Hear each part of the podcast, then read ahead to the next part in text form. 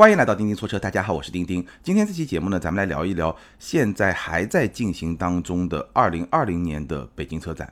那我们知道，因为疫情的关系，今年的北京车展从往年通常的四月份延迟到了现在九月底十月初这么一个时候。当然了，今年的北京车展也是2020年全球范围内唯一的一次顶级的国际车展，这个确实也是非常的难得。那两天媒体日。我都去了车展的现场，看下来以后呢，整体一个印象就是，今年北京车展的规模确实有了小幅的缩水，但是呢，分量应该说是不缩水的，还是有比较多的值得说的车。今天咱们可以跟大家来聊一聊，为什么北京车展今年的规模会小幅缩水呢？原因呢，大概有几方面。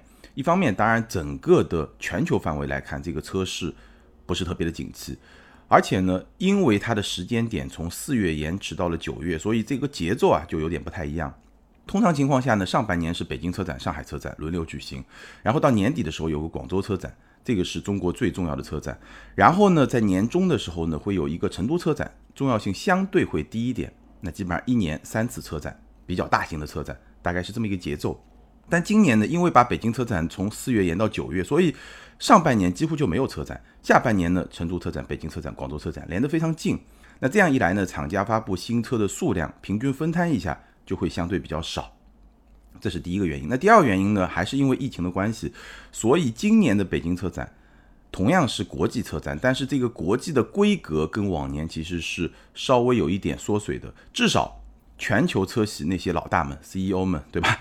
这些人今年车展就来的非常非常的少，所以呢，从这几方面的原因来看呢，确实今年北京车展是有所缩水的。从展馆的规模来看，今年是八个馆，一一到一四，W 一到 W 四，也就是东区四个馆，西区四个馆。我印象中往年至少是有十个馆，就是一一到一五，W 一到 W 五。所以整个规模是小幅有缩水的，但是我刚刚也说了，分量是不缩水的。今年北京车展，我觉得值得说的车还是会比较的多。那今天这期节目呢，我选了八款车，我觉得可以跟大家好好来聊一聊。好，那咱们就开始。首先说一说呢，是宝马的 M3 和 M4，这是全球首发，也是北京车展为数不多的全球首发，又是比较重量级、关注度比较高的车型。那 M 三 M 四之前的图片呢，我们已经看到过了，超大的双肾格栅，跟四系是一个类型的，但是呢，它跟四系又不太一样，它这个双肾格栅是没有边框的，直接跟车身的翼子板是连在一起，所以看上去会更加的凶。再匹配上发动机舱盖上的那些线条，再匹配上一个非常有攻击力的前脸，所以整个的视觉的观感相比四系来说会更加的凶。但是呢，我其实注意到四系刚出来的时候，其实对这个造型的争议声是比较大的。我们之前也说过，但是 M 三、M 四之后再出来，这个争议声其实就没有那么大。我不知道是不是很多朋友就跟我一样，看多了就慢慢习惯了。等到看到 M 三、M 四，觉得哎还挺好的，至少它的识别度非常高，而且呢确实很有这种战斗的气息。那我现场看了 M 三、M 四之后呢，基本上是延续了这么一个观点。我确实觉得。这个全新的造型，我是接受度会越来越高，慢慢的会觉得，哎，真的还是挺香的。那这两款车的车头基本上是一致的，然后后半部分 M 三基本是沿袭了三系，M 四基本上是沿袭了四系。比如说 M 四它也是一个无框的车门，当然了，它的车尾有非常夸张的扩散器，有双边四出的排气，这些设计比普通版的三系、四系是会更加凶的，更加有运动感的。那 M 三、M 四呢？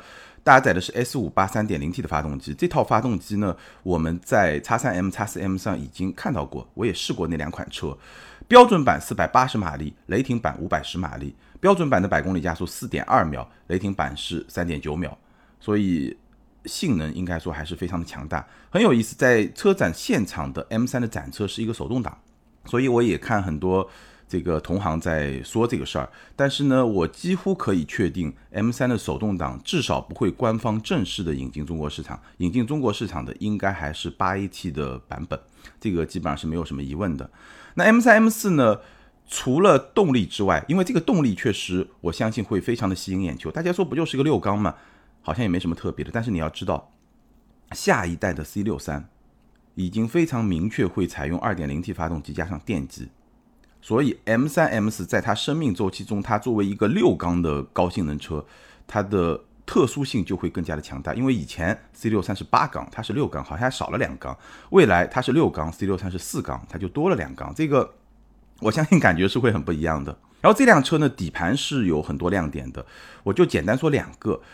M3、M4 首次推出了四驱版本，叫 MX Drive，就是四驱版本，而且这个四驱版本是支持纯后驱的，也就是说你可以选择四驱或者呢选择纯后驱，这是第一个特点。第二个底盘上的亮点，应该说它设定了限滑的时级可调。什么叫限滑时级可调呢？我们通常的家用车上都有 ESP，对吧？这个就是当你车辆在恶劣的条件下，比如说雪地上啊，或者湿滑环境上啊，发生滑动的时候呢，它会给你纠正一下，这个叫限滑。那如果你要漂移呢，你可能就是想把这个限滑给关掉，对吧？这样可以让车辆有一些比较特别的这种行进的轨迹，漂移啊、甩尾啊这些动作。那 M3 呢，它的限滑是十级可调，也就是在零和一之间，它给你设定了十个不同的限滑率。不同的级别代表在不同的限滑角度，它这个限滑的 ESP 会介入。所以呢，如果你是一个漂移爱好者，你可以精细的根据自己的驾驶的习惯，根据自己玩车的这么一个节奏来选择你需要一级、两级还是六级、七级。这样一来，它的可玩性就会有非常明显的一个提升。这个是它底盘的第二个亮点。那这个车呢，价格我预估一下。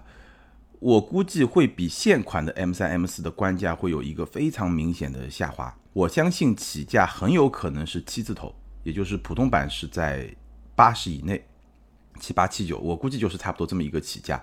为什么这么说呢？因为我们可以看叉三 M，叉三 M 现在两个版本，普通版是八十三万九千九，雷霆版是八十九万九千九。那通常情况下，同一个级别，你看叉三和三系的关系，对吧？同一个级别 SUV 肯定会比轿车稍微贵一点。那既然叉三 M 是八三九九，那 M 三我觉得来个七九九九、七八九九，这个就是一个比较正常的这么一个价格。所以从这个角度来说，用八十万不到的价格拿一个入门版本的 M 三落地，肯定也就在九十万左右，或者肯定在一百万之内吧。这个相比于之前这个门槛，确实是有明显的降低。这个我相信对。M 的粉丝对高性能车的爱好者来说，还是一个比较有吸引力的这么一个事情，或者说这么一个价格。好，我们接着来聊一聊大众的八代高尔夫国产版本。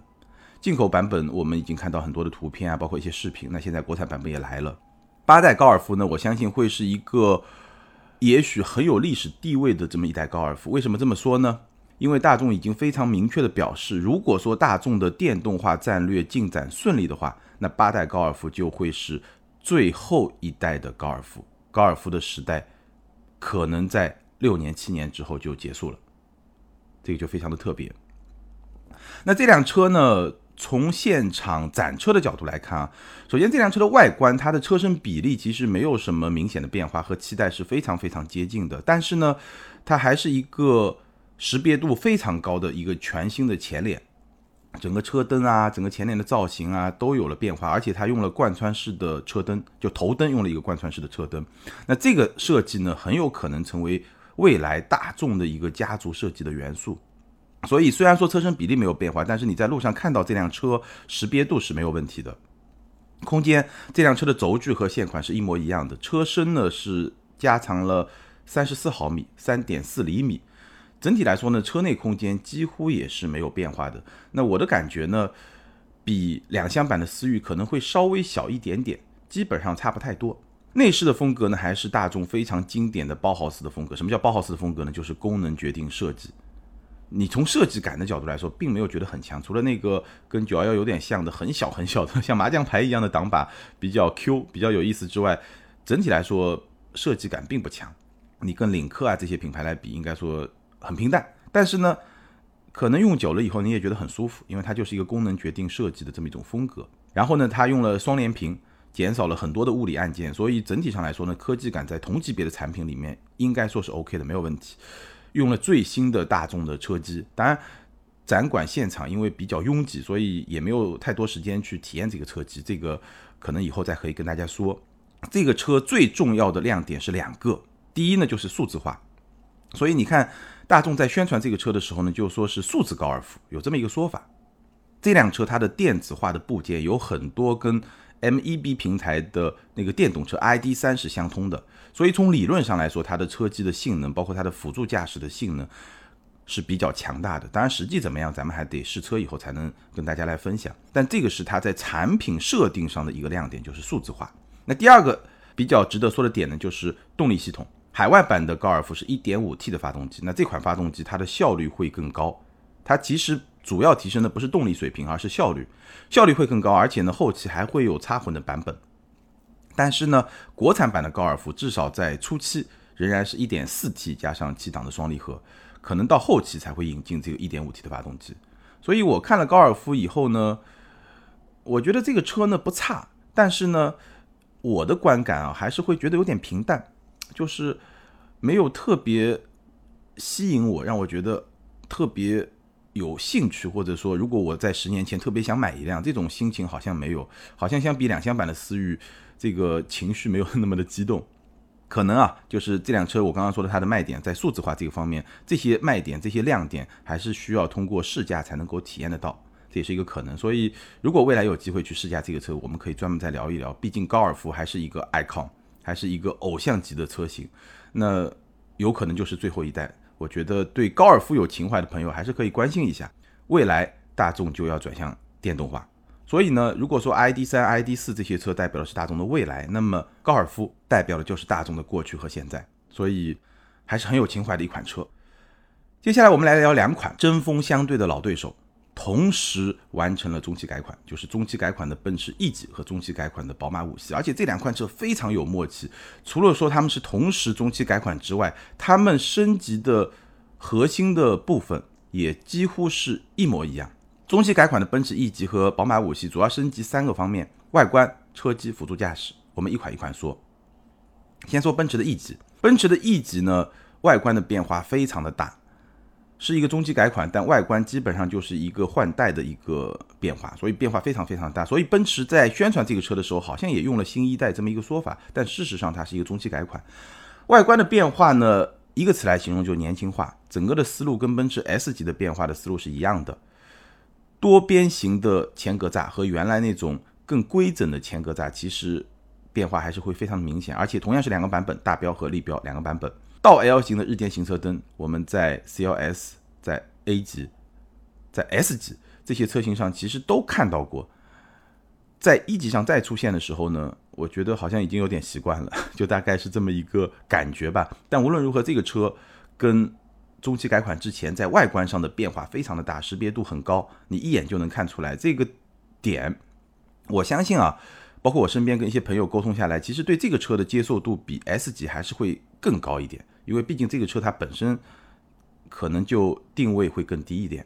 然后第二个变化呢，就是它的车机。现在呢，奔驰 E 级终于也用上了 MBUX，而且呢是2.0版本的 MBUX。当然我没有体验这个车机，因为车展确实非常的拥挤。但是据说，就奔驰官方的说法呢，这个2.0版本的 MBUX 它在软件和硬件方面相比1.0版本都是有提升的，所以它的速度会更快，整个操控会更加的灵敏，而且呢也会支持一些新的功能。当然，很多新的功能也会通过空中的 OTA 升级给更早的 MBUX 的车机，但是硬件。二点零确实会比一点零更加的强大，这个呢以后有机会体验可以再跟大家来分享。第三个变化呢是它搭载了 L 二级别的辅助驾驶，除了说 ACC 自适应巡航、车道保持以后呢，它还能自动变道。那这个功能呢在 EQC 上其实我也体验过，有机会呢我们可以再深度的体验一下，再来跟大家分享。主要就这三个变化。那除此之外呢还有一些别的小变化，比如说它的方向盘。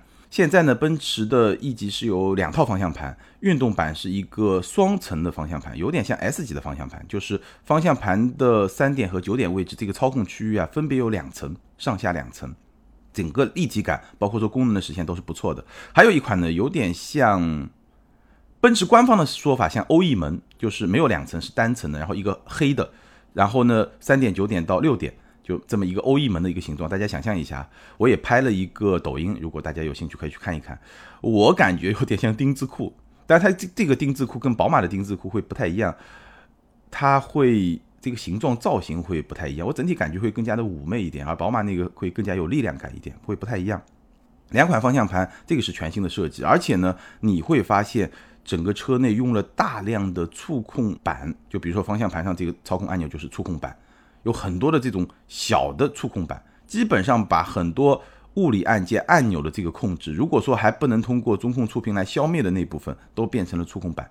我发现这届北京车展上一个很重要的设计上的一个小趋势，就是大量的触控板的使用。E 级是这样，奔驰 S 级用的更多。我也体验了一下奔驰 S 级，因为展台上也有一辆展车，用的更多。这种触控板呢，你去看啊，它的操作跟别的不太一样。举个例子，比如说方向盘，我们右手握方向盘，这个就是三点的位置，对吧？它方向盘上呢，这个触控板呢，可能有五六个按键，但是你去看啊，你按下任何一个按键，它整个板都是同时整块板往下会下去。所以呢，它其实是一个触控的操作，它还是根据你触控到的那个位置来感应你的操作的。动作你要干嘛？它是通过触控来感应的。但是呢，通过这么一个按压的动作，一方面它确认哦这个位置确实有一个指令进来了，另一方面呢也给你一个物理的反馈。所以这种触控板好像现在会用的越来越多，也会增强整个车厢的这种科技感。除了奔驰，很多很多品牌都开始往这个方向去有一个小的变化。那除了方向盘之外呢，还有一个特点呢，就是中期改款的奔驰 E 级用上了一些拼色的内饰。我记得以前在 E 级上我是没有看到过，以前好像只有 S 级才有拼色的内饰，就是两种颜色，比如说有一种是偏白的颜色，加上一个有点偏黄的灰色，这个拼色确实很有高级感。奔驰在营造豪华感上，我觉得仍然是非常的厉害。中期改款以后的这个 E 级啊，整个豪华感确实仍然是非常的强大，尤其是这个内饰非常有豪华感。我相信对 E 这套内饰的豪华感的认可度。可能会比 S 级新的 S 级更加的一致，更加的没有争议，所以这个是另外一个小的变化。那除此之外呢，三大件是没有变化，动力系统仍然是一点五 T 加四十八伏，这个是入门级。然后呢，二点零 T 这个是中间的一个层次，二点零 T 加四十八伏这个是高配车型，基本上是这么一套。然后呢，它的老对手宝马五系也完成了中期改款，最大的变化同样是这三方面，外观。但相比奔驰 E 级，它中期改款外观一个。可以说非常翻天覆地的变化呢。宝马五系的这个变化就相对来说显得比较的稳健。主要的变化是车灯以及相应的一些开口，就一些套件的一些形状。头灯是用了双 L 型的日间行车灯，之前是双 U 型，就是字母 U U 型，现在是双 L 型，所以呢，整体感觉会更加的犀利，更加的锐利。然后尾灯是一个熏黑的立体式的尾灯，所以这辆车其实在外观设计上变化没有那么大，但是好处是什么呢？就你一眼就能看出来这个变化，无论是在车头还是车尾，这个我觉得还是挺重要的。因为你买一辆新车，邻居朋友开到路上，大家一看，哇，这个是新五系，这个感觉还是会不太一样。所以这一点中期改款的五系是做到了，但是它的变化确实没有一级那么的大，那么的翻天覆地，它更加的稳健，但识别度同样非常高。第二变化，车机 iGF 的七。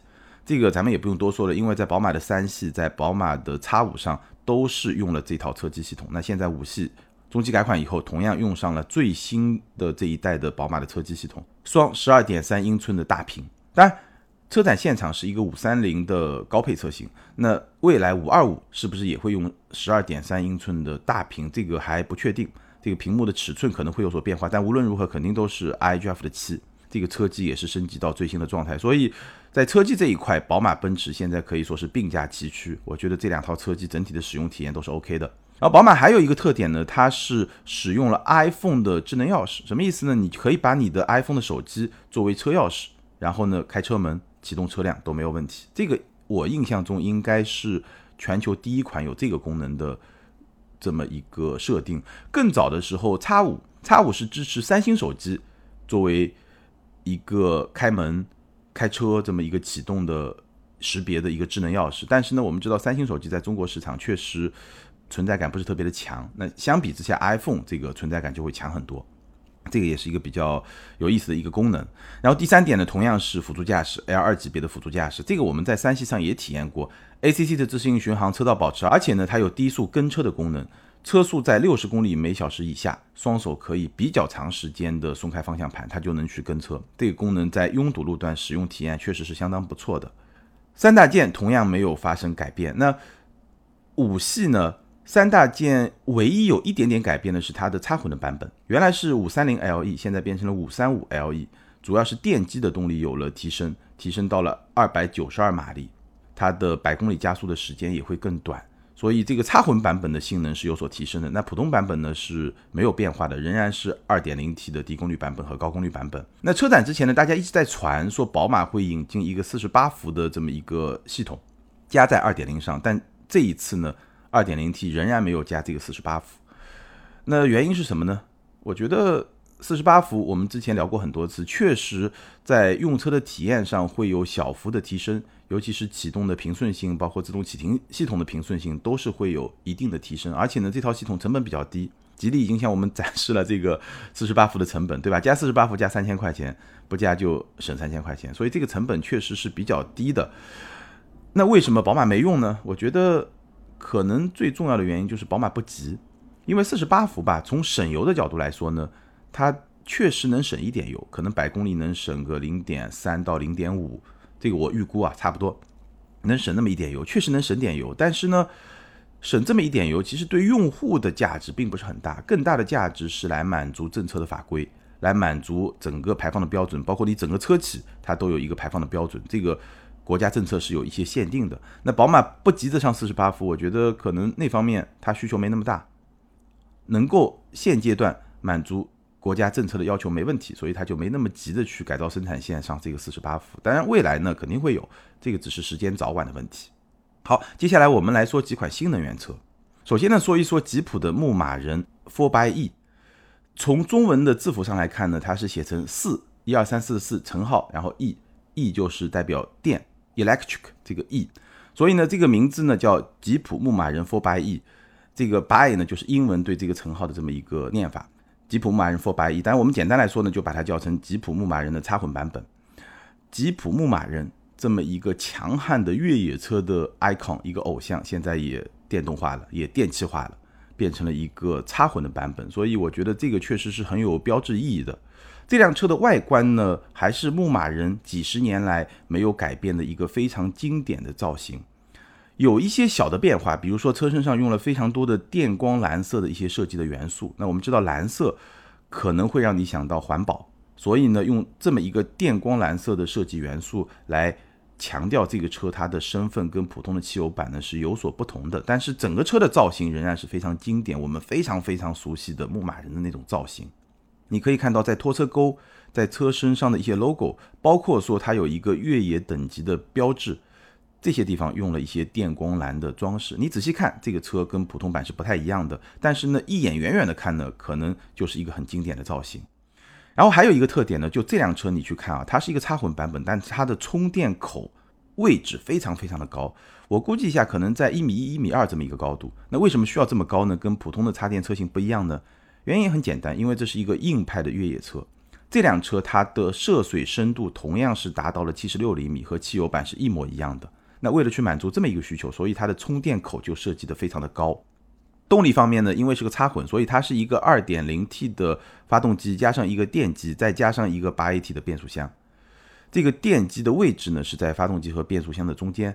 整套系统的最大功率是375马力，最大扭矩是637牛米。那这个数据相比汽油版是有了非常明显的提升。汽油版是266马力和400牛米，所以整个的最大功率提升了一百多马力。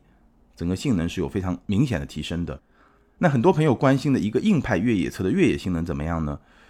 核心的数据和汽油版几乎就是一模一样。它的底盘高度是二十七点四厘米，接近角四十四度，离去角三十五点六度，纵向通过角二十二点五度，这个跟汽油版是一致的。而且在某些场合下，这个插混版本的越野性能甚至可以比汽油版更加的出色。为什么这么说呢？因为这辆车它是支持纯电低速四驱，也就是纯电模式下同样可以低速四驱。低速四驱就是它有一个更大的扭矩放大的倍数。有什么好处呢？就是它能够更擅长攀爬，因为电机动力输出我们知道是及时的输出，可以在零转速就输出。所以在某些场合你要攀爬的时候呢，你轻踩这个油门，它如果是电动的话，它的低转的扭矩就迅速就会出来，这个攀爬性能就会更好。还有一个好处呢。它会降低变速箱的负荷，在极限越野的条件下，因为通常汽油车这种硬派越野车在极限的条件下，它还是需要一定的转速来获得比较大的扭矩的输出，来获得抓地力，来脱困。那这个时候呢，变速箱承受的负荷就会比较大。那现在用了一个电机，它其实不需要很高的转速就能够获得一个比较强大的扭矩来脱困，所以这个时候呢，对变速箱的这个压力呢就会更小一点。整体上来说呢，我觉得插混版的牧马人这种硬派越野车呢，有三个好处。第一呢，毫无疑问就可以给你一张绿牌嘛，因为这种车对于很多人来说，其实它也不是普通的代步工具，它就是一个玩具。那如果你家里一个玩具就要占一个车牌，这个门槛就会比较高。那如果说你有一张绿牌，你一个玩具不占用家里的这个车牌的额度，这个当然对于很多。愿意去购买牧马人这种车的潜在消费者来说，我觉得还是有很大的好处的。那这辆车呢，现在美国版 EPA 的纯电续航是四十公里。那我们知道，美国版的 EPA 这个标准应该说是全球范围内。最接近真实驾驶情况、最严苛的这么一个标准，相比于中国现在基本上参考欧洲的 NEDC，包括欧洲最新的 WLTP 这个标准都会更高。基本上 EPA 四十公里，我觉得 NEDC 到个五十公里左右，甚至更长，这个是没有问题的。但这个并不重要了。这个车它引进中国，明年初吧，一定是可以满足到中国的一个政策的标准，然后可以让你拿到一个绿牌，这个是它的第一个好处。很现实，对吧？那第二呢，就是我刚刚说了，动力和性能会比普通的汽油版更加的强大。第三呢，其实它可以给你一些独特的体验，比如说你在城市驾驶里面用一个纯电的状态，或者说你越野到一个你想象一下很远大的一个很空旷的一个很美的这么一个地方，这个时候你可以把发动机熄火，很安静的去感受这种场景。我觉得这种体验应该说。从前你开一辆纯汽油的越野车可能会不太一样，那我们看到像牧马人这样的车都开始电动化，确实我们知道一个电气化的时代就已经来临了。牧马人之外呢，吉普的展台上还有另外一辆插电式的混动车，其实那才是第一辆吉普品牌的真正的新能源车，什么呢？就是大指挥官的 PHEV。这辆车呢？不仅说是全球范围内第一款插电的吉普品牌的车型，其实也是在今天中国市场上唯一的一款同级别的插混的车型。因为我们想一想，同级别好像只有这个车有插混的车型。同样是 2.0T 的发动机加上一个电机，支持70公里的纯电续航，也会给你一个绿牌。所以呢，对于那些对绿牌有刚需，同时又需要一辆这么大的。SUV 的这些用户来说呢，其实也是值得考虑的这么一个选项。那整体上来说呢，吉普的电动化可以说是从此开始。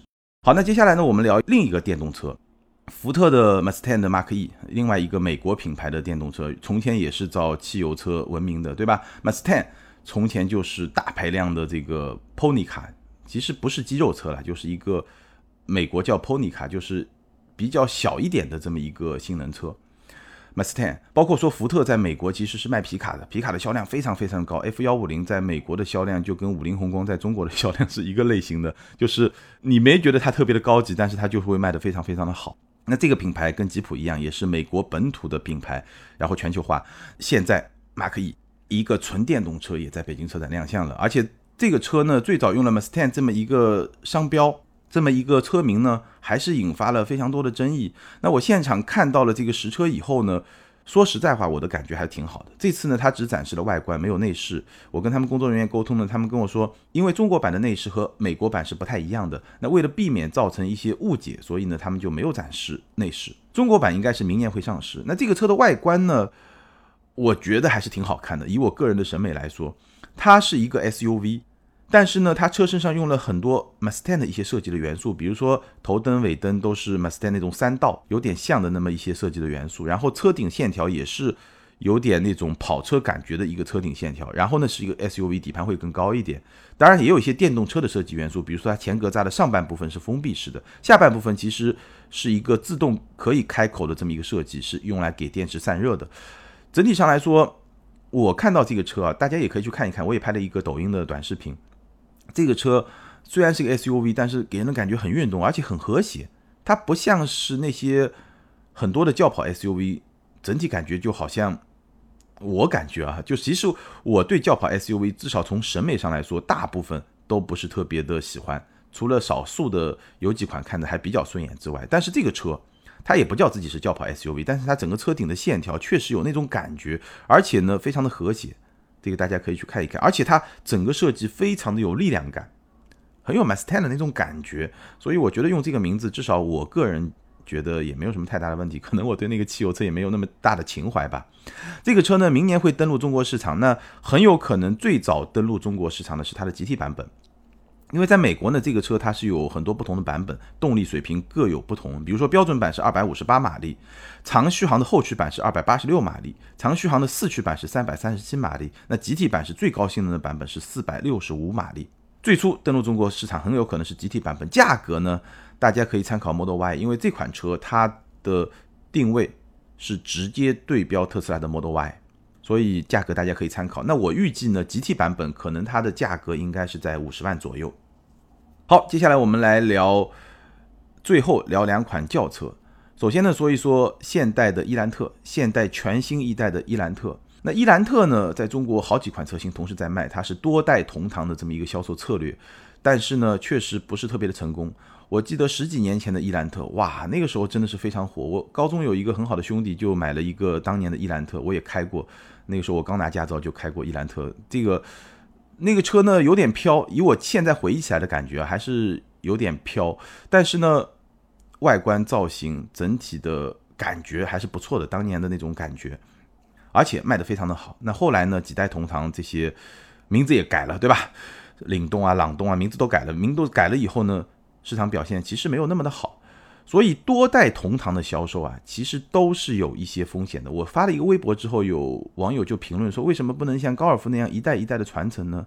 很难，为什么呢？因为高尔夫它是一代一代，它是更替式的，它没有多代同堂同时来卖，所以呢，它可以怎么来？那你如果多代同堂卖，你名字上就需要做一些区分。当然，比如说轩逸可能有一个更聪明的做法，它就叫轩逸和轩逸经典，对吧？那伊兰特呢，直接把名字都改掉了。韩国车呢，喜欢改名字。名字改掉了以后呢，这种传承确实会受到一些影响，但是呢，它至少能让它多代同堂一起来卖嘛，对不对？但无论如何呢，今天来看呢，其实这个策略不算是成功。好，我们说新款的伊兰特外观确实非常非常的吸睛，我几乎可以说这个是整个北京车展上最吸睛的一款紧凑级的轿车。从外观上来看，我觉得还是很有吸引力的。一个非常大的大嘴，这个识别度就不用说了。然后它车身上有很多错落有致的线条和块面。很有那种棱角感，错落有致，很有棱角感的这种线条和块面，也是识别度非常高。一个六倍式的 C 组，可以说你要的设计感，年轻人要的那种时尚感、运动感都给你了。然后这辆车的空间呢，车身尺寸是四六八零和二七二零，车长四六八零，轴距二七二零，这个两个关键的数字。那这个车身尺寸在。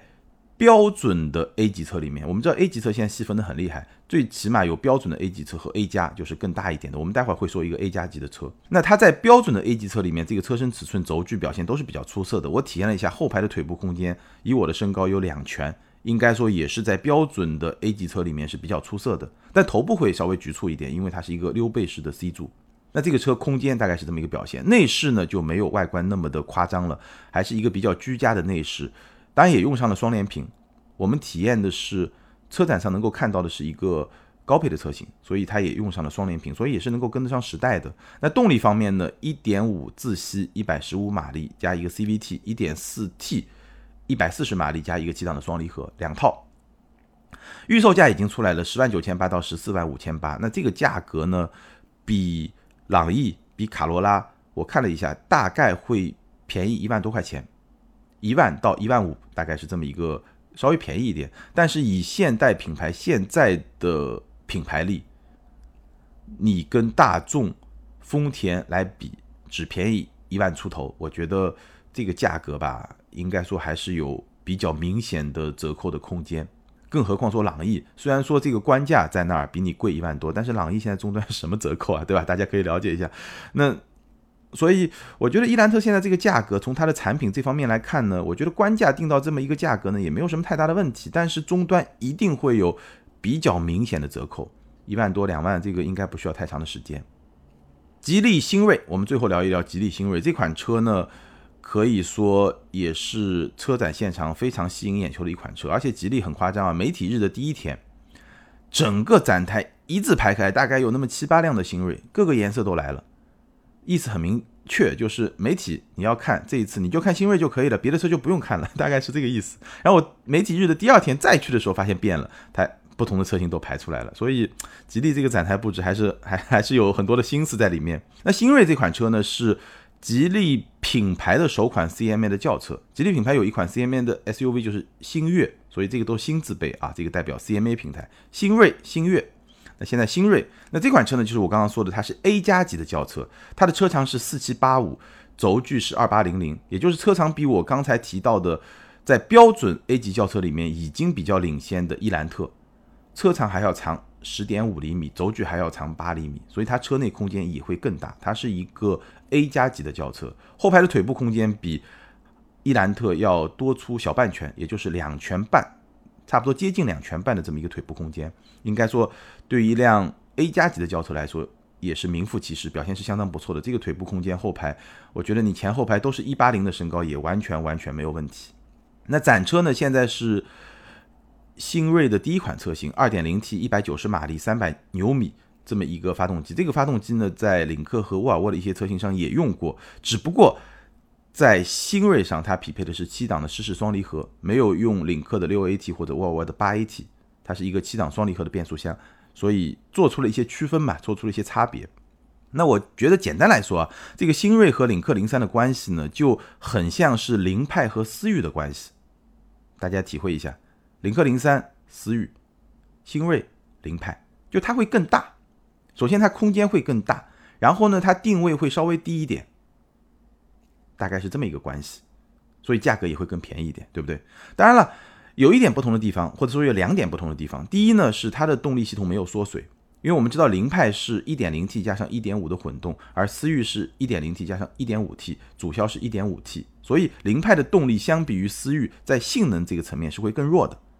而新锐现在是 2.0T，和领克零三是一样的，所以它的动力没有缩水。那为什么说它定位会更低一点呢？因为它的品牌下沉了。凌派和思域毕竟都是本田，而现在呢，一个吉利，一个领克，所以动力系统没有缩水，但是品牌是有所下沉的，这个是有一点小区别。但整体上来说呢，我觉得我们从凌派和思域的关系来理解新锐和领克零三的关系，这个就会比较的快速的把握这是一款什么样的车。那车展现场呢是一个高配的展车，其实我们现在也不知道这个价格，对吧？一个高配的展车，它的配置还是会非常的高，皮质座椅。副驾的老板键，BOSS 的音响，这个很夸张啊！一个吉利 BOSS 的音响，整个内饰的质感也是做的相当不错的。所以我觉得这个车吧，价格如果合适的话呢，还是会相当相当有竞争力的一款轿车。那这个价格大概会是一个什么样的价格呢？我预估一下，我觉得新锐的价格应该会比同等配置或者说配置比较接近的领克零三便宜一万五到两万块钱。这个是根据吉利之前和领克品牌同平台同配置的价格的这个价差来做一个简单的推断，我觉得可能会便宜一万五到两万块钱。如果说真的是便宜一万五到两万块钱，因为现在领克零三也就是十四五万、十五六万，我说二点零 T 车型啊，也就是这么一个价格。那如果新锐再便宜一万五到两万，也就是十三到十五二点零 T 的车型，这个应该还是相当有吸引力的这么一款车。当然，我相信未来一定会有一点五 T，然后整个价格可能就会拉到十万出头，十一差不多这么一个价格。所以怎么说呢？吉利最近出的一些车型，确实整个产品力在汲取了，对吧？沃尔沃啊、领克啊这些技术资源之后呢，确实还是竞争力相当不错的，包括新锐的这款车。好，关于北京车展，重点给大家聊了八款车。那我相信，对于这些车，包括对北京车展别的一些车型，如果你有兴趣呢，也可以在评论区留言互动，跟大家一起来交流，跟钉钉一起来交流。还是那句老话，留言和评论永远都是对钉钉最大的支持。那接下来我们来看上一期节目的听友留言。